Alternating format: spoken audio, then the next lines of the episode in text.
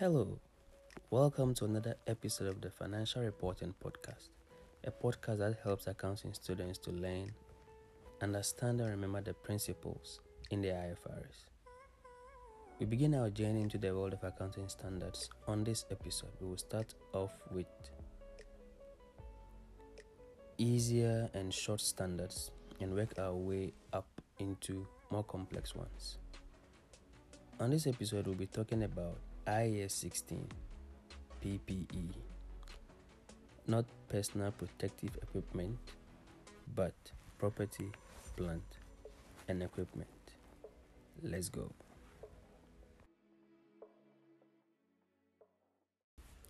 IAS 16 sets out the accounting treatment for PPE. I think it is one of the most important and frequently applied accounting standards. The standard is structured in this manner there's the objective of the standard, the scope, recognition, initial measurement, measurement subsequent to initial recognition, derecognition, and then disclosures. So we'll take our time and look at each of these in detail.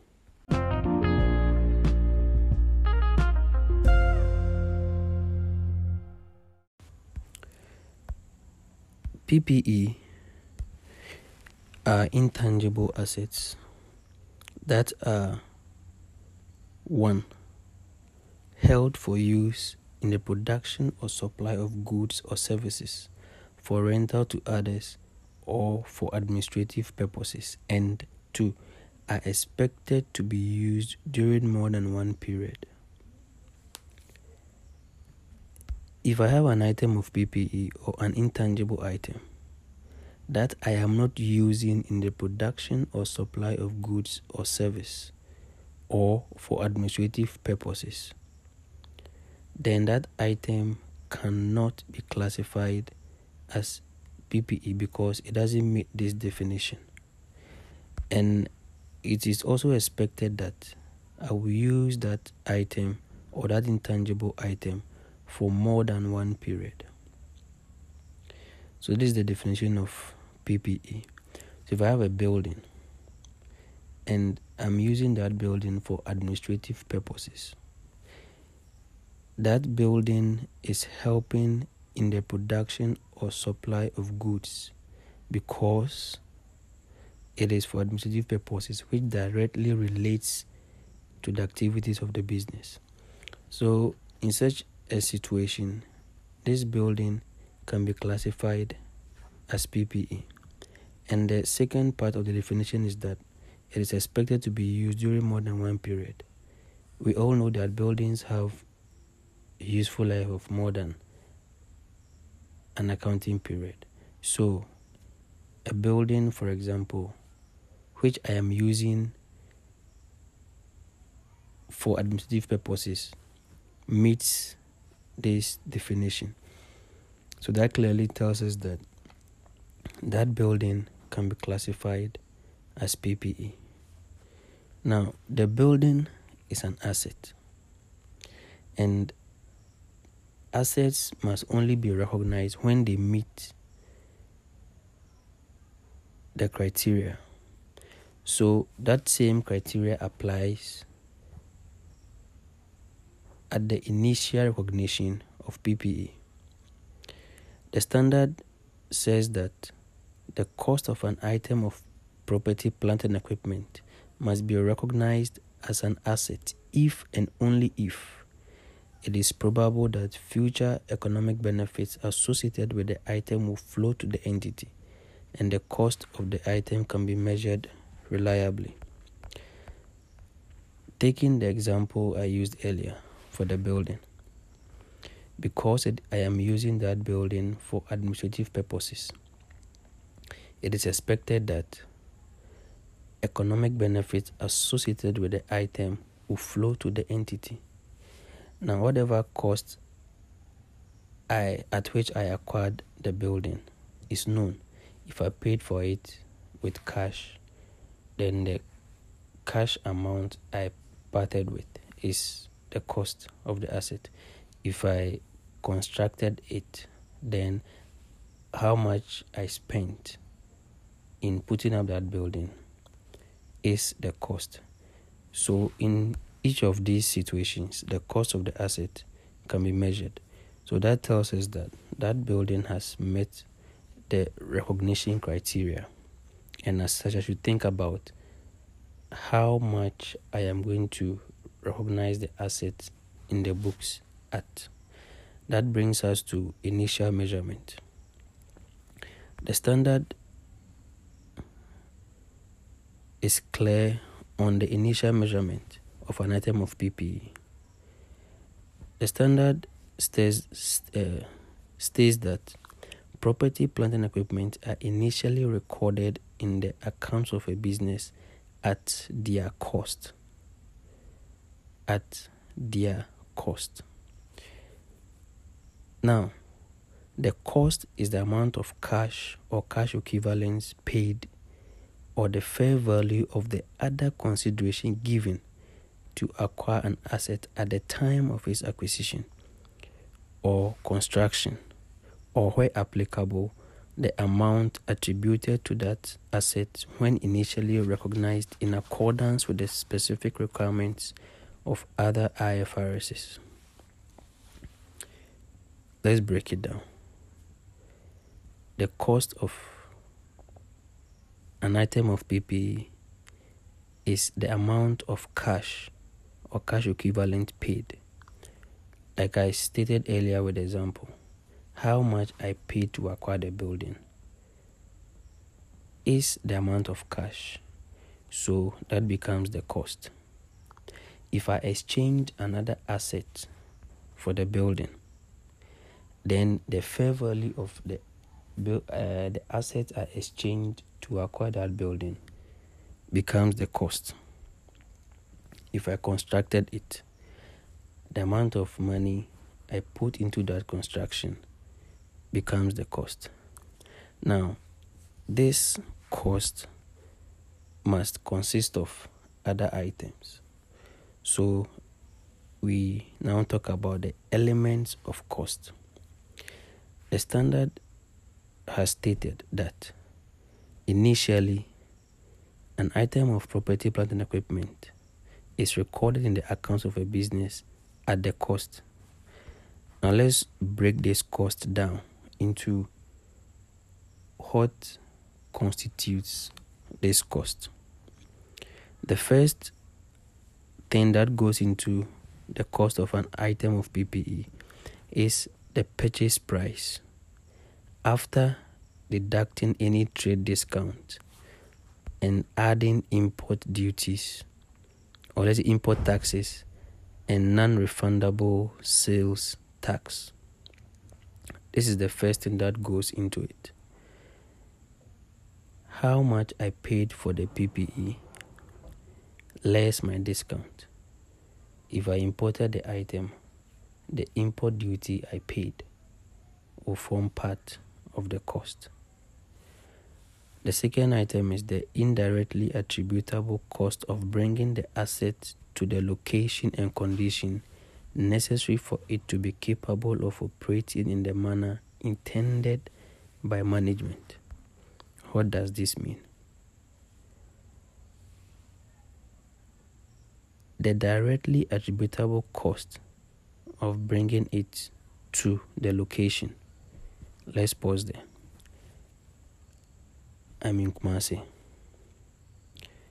I bought an item of PPE, paid for it with cash in Accra. I have to transport that asset from Kumasi to Accra. This is a directly attributable cost that will bring the asset from Accra to the location in Kumasi. So, transportation of that item of PPE from Accra to Kumasi becomes a directly attributable cost. And this one is to bring the asset to the location where I want the asset to be. So that is one. Now, that asset too must be in a condition necessary for it to be capable of operating in the manner intended by management. So when we brought that asset to Kumasi, we had to find some engineers or specialists to set it up and then get it ready for use. All these things will go into the cost of the asset because the work of the engineer is necessary to bring it into the condition that management uh, that is necessary for it to operate in a manner intended by management. So this is the second thing that goes into the cost. Then the third aspect is when the entity has an obligation to dismantle and remove the asset at the end of its life. The initial cost should include an estimate of the costs of dismantling and removing the asset and restoring the site where it is located. So, if we have an obligation that we are going to set up a plant, let's say a production plant, and at the end of 20 years, would be done with whatever production we're doing at the site. And in the contract, we have an obligation to clean or dismantle, you know, and make the place look good after we are done with whatever we are doing. The cost we will incur 20 years later to do that will be discounted and added to the cost of that particular item of PPE. So, we've discussed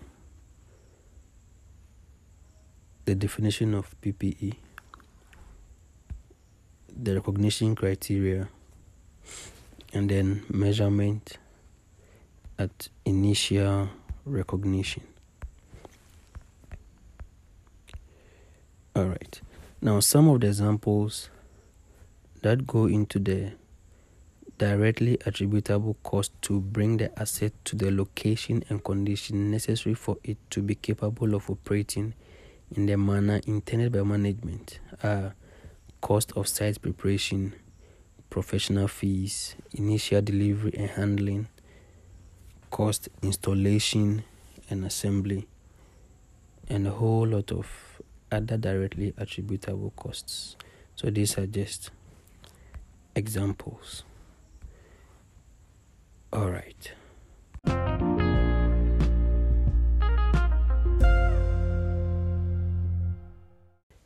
Now let's take some examples of costs that are incurred or relate to the acquisition or construction of PPE but are not included in its costs. These include setting up a temporary location for the PPE, abnormal amounts of wasted material, labor, or other resources if it is an item that is constructed, advertising and promotion general administrative expenses, initial operating losses, trainings, setting up a temporary location for the time of development of existing location. So these are some costs which relate to acquisition or construction but are not included in the cost of the item of PPE. We continue by looking at the subsequent costs. The standard prescribes that day to day servicing of an item of PPE shall be recognized in profit or loss as an expense as and when they are incurred because such costs only maintain the asset but do not enhance the asset's capacity to bring future economic benefits. So we must note that day to day repairs and maintenance of items of PPE are recognized in profit or loss as expense as and when they are incurred. Some expenditure relating to non-current assets should be capitalized, meaning they should form part of the cost of the asset. If it meets this criteria, if it improves the asset, for example, by enhancing its performance or extending its useful life, or is for a replacement part, provided that the part that is replaced is treated as an item that has been disposed of. Let me explain this. So, if subsequently we incur costs that enhances the asset, so that cost let the asset performs better or it increases the useful life of the asset. This is not a normal repair because this is enhancing, not maintaining.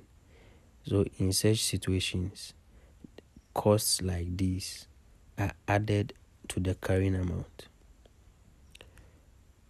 Now, if the subsequent cost is to replace a part of the asset. The replaced part forms part of the carrying amount, provided that what was replaced is derecognized and treated as if it has been disposed of.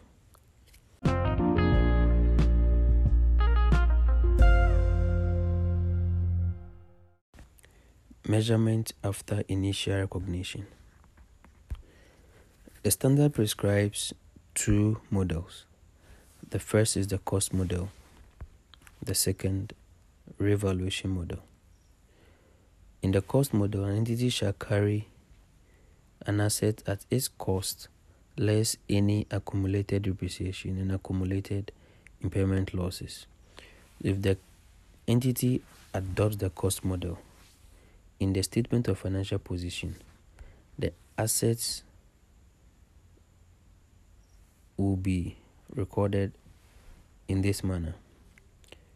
The cost of the asset is shown, then the depreciation over the years is accumulated and deducted from the cost, and then the remainder becomes the net book value or the carrying amount. That is the cost model. If the entity adopts the revaluation model, the asset is carried at a revalued amount. Now, this revalued amount is the fair value at the date of revaluation, less any subsequent accumulated depreciation and subsequent accumulated impairment losses. With the revaluation model, at the reporting date, the entity will look at the fair value of its assets. Then this fair value forms the basis for depreciation.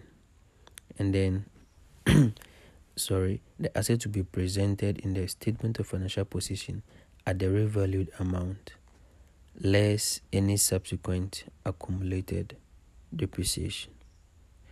Now, if the entity adopts the revaluation model, the revaluation must be done with sufficient regularity so that the carrying amount does not differ materially from the fair value at the reporting date. When we adopt the revaluation model and we revalue, it will result in an increase or decrease in value. How do we account for this increase or decrease in value as a result of revaluation. If the revaluation results in an increase in value, that increment is reported in other comprehensive income under the heading revaluation surplus or in profit or loss if it reverses a previous revaluation decrease of the same value. If it is a decrease, we report it in profit or loss or in other comprehensive income if it reduces previously recognized revaluation surplus. All right. Let's look at depreciation. This depreciation takes into consideration both models. Now, depreciation is just a way of systematically allocating the depreciable amount of an asset over its useful life. We do this to maintain the matching principle.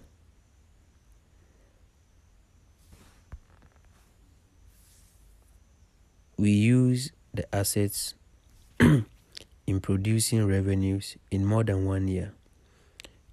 And so the cost of this asset must be spread among those years in order to match the revenue they help to produce over the years. When dealing with depreciation, we should have in mind three things the depreciable value. Depreciable value is the amount we are going to depreciate. It is usually the cost of the asset or any other amount substituted for cost, less its residual value. Depreciation period. Depreciation period is simply how long we are going to depreciate the asset, which is usually the asset's useful life. Now, the asset's useful life is the period over which the asset is expected to be available for use by the entity. The standard states that several factors must be considered when establishing the asset's useful life. Some of these factors include the expected usage, expected physical wear and tear, technical or commercial obsolescence of the item, and legal limits or other limits on the use of the assets. The useful life and the asset's residual value shall be reviewed at least at the end of each financial year. Depreciation method. The depreciation method is simply how and in what manner we are going to depreciate. The depreciation method used must or shall reflect the pattern in which the assets' future economic benefits are expected to be consumed by the entity. Now, there are a lot of methods that an entity may select from we have the straight line method, diminishing balance method, and the units of production method. The selected method shall be reviewed at the end of each financial year. Now, if there's a change in the expected pattern of the assets usage, then the depreciation method must be changed to reflect that. Depreciation shall be recognized in profit or loss unless it is capitalized in the carrying amount of another asset. Each part of an item of property, plant and equipment with a cost that is significant in relation to the total cost of the item shall be depreciated separately. So if we have an item of PPE with a total cost of say 100,000 Ghana cedis. If a part of that item of PPE costs say 70,000 that 70,000 is significant to the total cost of the item of PPE. So in such a situation, that part will be depreciated separately, and then the rest, the thirty thousand, will be depreciated together.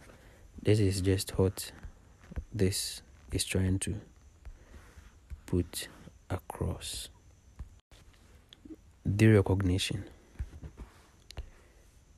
When do we remove an item of PPE from our financial statements? IAS 16 states that an asset should be removed from the statement of financial position on disposal or when it is withdrawn from use and no future economic benefits are expected from its disposal. If we should dispose of an asset, if we should sell it, we are no longer in control of the assets, and as such, we should remove them from our financial statements.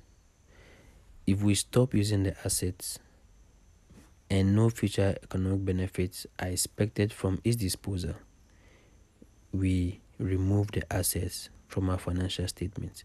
When we dispose of an asset, we either make a gain or a loss on disposal. Now, this gain or a loss is calculated as the difference between the proceeds and the carrying amount of the asset. A gain or a loss on disposal is recognized in profit or loss. The final thing we'll look at is the disclosure requirement. What information must we provide about our items of PPE in our financial statements?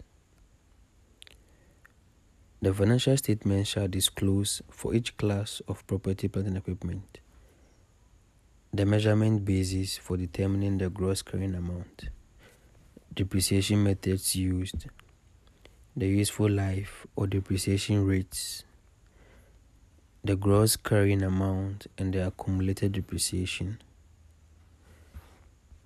additions during the period, assets classified as held for sale, increases or decreases resulting from revaluations, impairment losses recognized in profit or loss impairment losses reversed in profit or loss, depreciation. So these are some of the information we should provide about our items of PPE.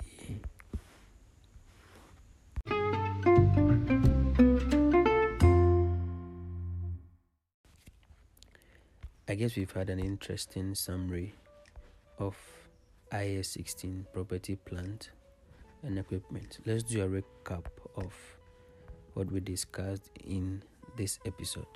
We started off by looking at the objective of IAS 16, then we went ahead and discussed the recognition, initial measurement, measurement subsequent to initial recognition, where we looked at the cost model and revaluation model derecognition, and we ended by discussing the disclosure requirements. Hmm. I'd want to encourage you to make out time to read the standard because that is our manual. I believe the more you read, the better your chances of understanding and remembering the standard. We look forward to hearing from you. Your comments, your questions, contributions are all welcome. We hope to see you in our next episode. Stay safe. See ya.